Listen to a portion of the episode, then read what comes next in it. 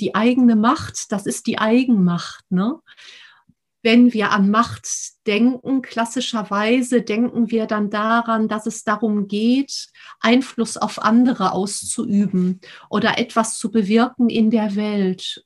Und das ist eigentlich erst der zweite Schritt. Der erste Schritt wäre, Eigenmacht zu entdecken und mich und mein Leben und meine Person, die Person, die ich bin, darauf einen Blick zu haben und vielleicht auch darauf Einfluss zu nehmen. Und ich bin der Meinung, dass die beiden Bereiche auf mich selbst Einfluss haben, mich selbst beeinflussen und die Welt beeinflussen, dass das ineinander verschränkt ist.